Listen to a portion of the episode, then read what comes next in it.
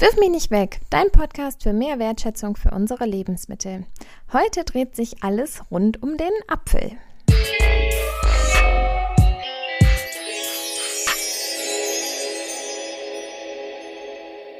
Hallo, hier sind wieder Claudia und Caro. Wir haben uns hier jetzt ja schon öfter mal spezielle Lebensmittel herausgepickt, über die wir sprechen und heute ist es auch mal wieder soweit. Wir wollen über den Apfel sprechen. Und Caro, ich freue mich, dass wir heute mal wieder zusammen sprechen. In den letzten Folgen hatte sich ja hier schon ein bisschen was verändert und ähm, ja, du wolltest ja auch noch mal was sagen. Genau, hi, auch von mir. Äh, das wird jetzt leider nämlich meine letzte Folge. Ich höre leider bei Wirf mich nicht weg auf und für mich geht's jetzt in eine andere Richtung und ich finde es wirklich sehr, sehr schade zu gehen. Das mit dem Podcast hat wirklich sehr viel Spaß gemacht und auch die Arbeit vor Ort im Umweltzentrum, ja, wo ich ja leider seit einem Jahr auch gar nicht mehr war, war immer sehr schön und ich habe halt wirklich ganz, ganz viele tolle Erfahrungen sammeln dürfen. Aber diese Folge haben wir jetzt ja noch. Genau, es hat viel Spaß mit dir gemacht, der ganze Podcast hier. Ich bin mal gespannt, wie es jetzt so ein bisschen weitergeht. Ähm, ich werde jetzt wahrscheinlich vermutlich viele einzelne Interviews dann mal führen und ähm, so den Podcast dann weiter am Leben lassen. Aber jetzt geht es erstmal los mit den Äpfeln und da schauen wir uns mal die unterschiedlichen Seiten der Medaille an. Genau, da geht's ja auf jeden Fall auf der einen Seite oft so, dass man, wenn jetzt die äh, Apfelernte wieder anfängt, dass manche, die dann Apfelbäume haben, auf einmal sehr, sehr viele Äpfel haben und gar nicht wissen, wohin damit. Und auf der anderen Seite gibt's aber auch welche, die halt keine eigenen Äpfel haben, aber gerne Äpfel aus der Region haben wollen. Und dann, wie kommt man da dann am besten zusammen? Und dazu haben wir halt einige Informationen gesammelt, wie man halt an Äpfel kommt oder wie man Äpfel am besten auch los wird oder was man mit den ganzen Äpfeln Äpfeln macht. Und als letztes sprechen wir dann noch darüber, was man dann aber auch mit äh, ja, vielen Äpfeln machen kann, um sie haltbar zu machen oder auch direkt kreativ zu verwerten. Ja, dann lege ich doch mal los. Also als erstes, wie kommt man denn zum Beispiel an die regionalen Äpfel, wenn man selber keinen Apfelbaum hat? Man kann natürlich erstmal in den Supermärkten gucken, gerade ähm, kleinere oder inhabergeführte Geschäfte, die haben ja doch oft dann auch so eine Kiste beispielsweise, wo die Äpfel von einem Hof aus der Nähe beispielsweise kommen. Man kann auch zu Hofläden natürlich fahren oder man kann auch selber losgehen und sammeln. Und dafür gibt es mehrere Möglichkeiten. Man darf natürlich nicht einfach so losgehen, sondern es gibt zum Beispiel einmal ja die Internetseite auch Mundraub, wo teilweise Apfelbäume, die auf öffentlichem Gelände stehen, eingetragen sind, wo man sich auch einfach mal Äpfel nehmen darf. Da gibt es auch mal Kräuter und Sträucher und so, aber ähm, besonders halt auch Äpfel und Obstbäume. Und eine weitere Aktion, da hatten wir ja auch im letzten Jahr schon mal drüber gesprochen, als wir mit dem Zentrum für Ernährung und Hauswirtschaft hier in Niedersachsen gesprochen haben. Es gibt auch ähm, das gelbe Band, was man jetzt wirklich ganz, ganz viel an den Bäumen mittlerweile sieht. Das gibt es auch in mehreren Bundesländern. Das gelbe Band bedeutet an Obstbäumen, dass man dort ernten darf. Das kann man sich selber bestellen oder auch Einrichtungen können das bestellen. Und das ähm, macht man dann bei sich an einem Baum. Und so sehen viele halt gleich von außerhalb, ah ja, da ist ein Baum mit gelbem Band, da darf ich ernten. Und da sind meistens auch noch so ein paar Plakate dabei. Und man kann dann wirklich dahin gehen und sich die Äpfel dann auch nehmen. Ich meine, dass es da auch eine Karte für gibt, wo man dann auch nachgucken kann, wo diese gelbe Bandstandorte sind. Ja, und bei dem Band und beim Mundraub auch sind natürlich einige Regeln zu beachten. Man muss natürlich, wenn Bäume oder Sträucher auf anderen Grundstücken sind, ähm, darauf achten, dass man da nichts kaputt macht und das Eigentum halt auch achtet und bewahrt und zum Beispiel Zäune oder irgendwas nicht kaputt macht. Außerdem soll man halt darauf achten, dass man natürlich auch die Bäume und Sträucher selbst gut behandelt und da nichts irgendwie beschädigt. Und in alte Obstbäume zum Beispiel auch nicht reinklettern oder ähnliches. Ja, und als weiteren Punkt auch, das ist halt alles auf eigene Gefahr und man muss halt auch ein bisschen vorsichtig sein mit irgendwie Stolperfallen oder so. Genau. Wenn man natürlich auch einen Baum im Nachbarsgarten sieht, der einfach super schön voll hängt, kann man ja sonst auch einfach mal den Nachbarn fragen, ob man sich vielleicht ein paar Äpfel nehmen darf. Meistens ja. ist es ja sogar so, dass so Obstbesitzer sich darüber freuen, wenn halt die Äpfel wirklich auch genutzt und aufgegessen werden. Ja, ich kenne das auf jeden Fall auch von uns äh, zu Hause. Wir haben auch ganz viele Apfelbäume und da kommt Nachbarschaft, Verwandtschaft, alle möglichen Leute und holen sich da dann Äpfel ab. Wenn man aber zum Beispiel auch in der Stadt wohnt und jetzt nicht unbedingt weiß, wo jetzt irgendwie Höfe oder so in der Nähe sind, kann man auch bei Foodsharing mal schauen. Da kommen nämlich auch manchmal dann Äpfel von irgendeinem Hof, die die dann da auch in die Verteiler bringen und dann kann man die sich da auch direkt abholen. Ich weiß auch noch, dass zum Beispiel die Verteilbar in Münster die ähm, ja auch gerettete Lebensmittel ähm, verkauft, auch private Lieferungen angenommen hat und man da auch dann auch das Obst direkt aus der Umgebung bekommen hat. Da kommt es dann natürlich auf die Größe der Lieferung auch an, weil ich weiß, dass die einmal eine ganz, ganz große Lieferung bekommen haben.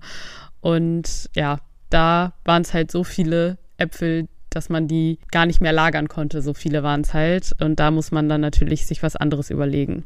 Ja, eine andere Seite ist dann ja eigentlich das Problem der Anbieter quasi so ein bisschen ist es ja fließend. Auf der einen Seite diejenigen, die die ganzen Äpfel bekommen wollen und auf der anderen Seite die, die nicht wissen, wohin damit. Man kann, wenn man ganz, ganz viele Äpfel hat oder ja, ich glaube, das lohnt sich erst so ab 50 Kilo, die man übrig hat, ähm, dann kann man die Äpfel auch ähm, zu einer Mosterei beispielsweise bringen, die in der Nähe ist. Es gibt manchmal auch so mobile Saftpressen, die man sich selber ausleihen kann oder wo jemand tatsächlich zu einem hergefahren kommt und ähm, dann den Apfelsaft bei einem selber presst. Kommt da natürlich auch dann immer auf die Mengen an, ob sich das dann so lohnt.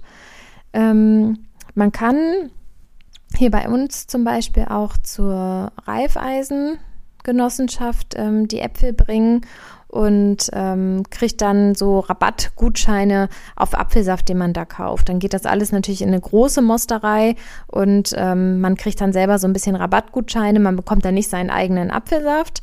Da gibt's aber auch Mostereien, die, wo man wirklich seine Äpfel hinbringt ähm, und seinen Apfelsaft daraus bekommt. Das ist dann natürlich ein bisschen teurer, als wenn man den in einen großen Apfelpool sozusagen reingibt und ähm, davon dann ein Kontingent bekommt. Wir haben das früher beispielsweise immer bei meiner Oma auch im Garten gemacht. Die hat auch so, so viele Apfelbäume gehabt. Da sind wir einen Tag dann wirklich mit allem Mann dahin und jeder hat seine Eimerchen zusammengesucht, wo er dann die ganzen Äpfel drin stapeln konnte.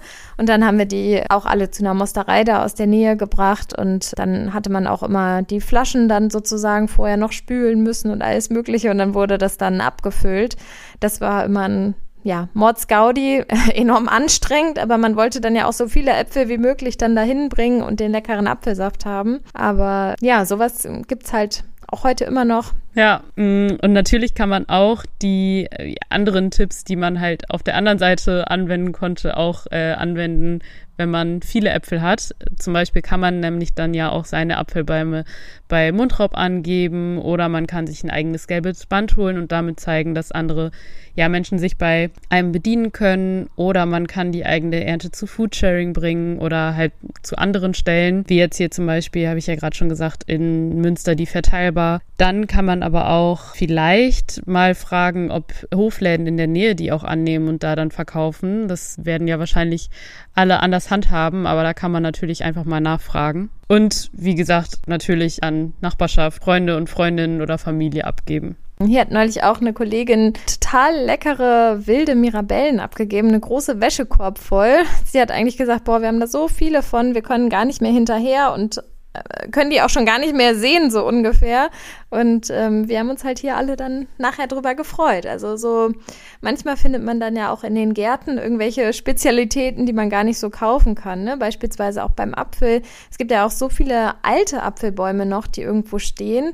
Und dann findet man manchmal vielleicht auch eine Apfelsorte, die total lecker ist, die man aber auch nirgendwo mehr kaufen kann. Also ich finde, das sind immer so wahre Schätze eigentlich, die da in den Gärten stehen. Stimmt, ja. Jetzt kommt dann der dritte Punkt, den wir angesprochen haben. Was macht man denn dann mit den Äpfeln, die man dann halt noch hat und jetzt nicht abgegeben hat zum Beispiel? Also bei vielen werden dann Äpfel in auch jeder Form dann gegessen. Man kann die ja wirklich herzhaft essen und auch süß und gibt's ja ganz, ganz viel ich weiß noch, meine Oma hat immer dann in der Küche gesessen mit so einem riesen Berg Apfelschalen dann vor sich und auch die kleinsten und die schon mit braunen Stellen dann alle da fein noch das abgeschnitten, was zu retten ist. Und dann gab es immer einen großen Pott voll Apfelmus. Ja, genau. Apfelmus ist auf jeden Fall ja der Klassiker, dass man es irgendwie haltbar machen kann. Häufig wird der ja auch noch mit Zucker gemacht, aber je nachdem, wie lange man den auch lagern möchte, muss man das nicht mal mit Zucker machen. Also da kann man dann vielleicht auch mal gucken, dass man da den Zucker dann auch reduzieren kann. Auch den Apfelmus selber kann man ja auch schon vielseitig einsetzen. Also ich weiß noch, dass man das irgendwie, ja, früher so klar in irgendwie Quarkspeisen oder so, aber man isst es ja auch oft irgendwie so mit Wurzelgemüse oder ja, mit anderen herzhaften Sachen. Das kenne ich gar nicht so, aber das ist, glaube ich, so schon so ein bisschen auch norddeutsch, oder? Oder so Land Landküche würde ich es vielleicht fast nennen, dass man dann immer überall so einen Klacks Apfelmus noch dazu gibt. Ja, genau. Wahrscheinlich einfach, weil der ja auch immer dann da war, ne? Und kann man dann halt da überall zupacken. Aber man kann auch den Apfelmus zum Beispiel gerade in der veganen Küche ist es ähm, so ein Ding, dass man Apfelmus als Eiersatz beim Backen nutzt. Ähm, da kommen wir auch später im Rezept der Woche noch dazu, dass wir das mal als Beispiel nehmen. Das ist auf jeden Fall also eine gute Einsatzmöglichkeit oder auch irgendwie in so Brotaufläufen oder Quarkaufläufen oder so oder in manchen Plätzchen oder Kuchenteigen auch einfach so. Kommt das überall rein? Ja, total. Also sehr viele Einsatzmöglichkeiten. Wir haben ja im letzten Jahr auch diese ähm, Pflaumen eingekocht und da wurde so Zuckerwasser über die rohen, halbierten Pflaumen sozusagen gegeben und dann ähm, Deckel drauf und dann äh, verschlossen und in einen Topf mit Wasser gegeben und dann halt so richtig eingekocht. Ist dann auch nochmal ein bisschen anders als das Apfelmus und ähm, schmeckt aber auch ganz lecker. Ja, genau. Also ich kenne das auf jeden Fall noch von früher. Da hat meine Oma das immer gemacht und dann hat man halt auch ja diese Art Sirup dann noch dabei, die dann auch ein bisschen nach Apfel schmeckt. Das gab es dann immer bei uns auch zum Nachtisch mit Quark zusammen. Lecker, lecker, lecker. Mhm. Dann kann man natürlich auch noch zum ja, haltbar machen, neben Apfelmus natürlich Marmelade noch machen oder Gelee. Da gibt es ja auch einige Rezepte dann mit Zimt oder Wintergewürzen und dann geht es halt in so eine Bratapfelrichtung. Oder wenn man halt in eine herzhafte Richtung möchte, kann man natürlich auch so einen Apfelchutney machen.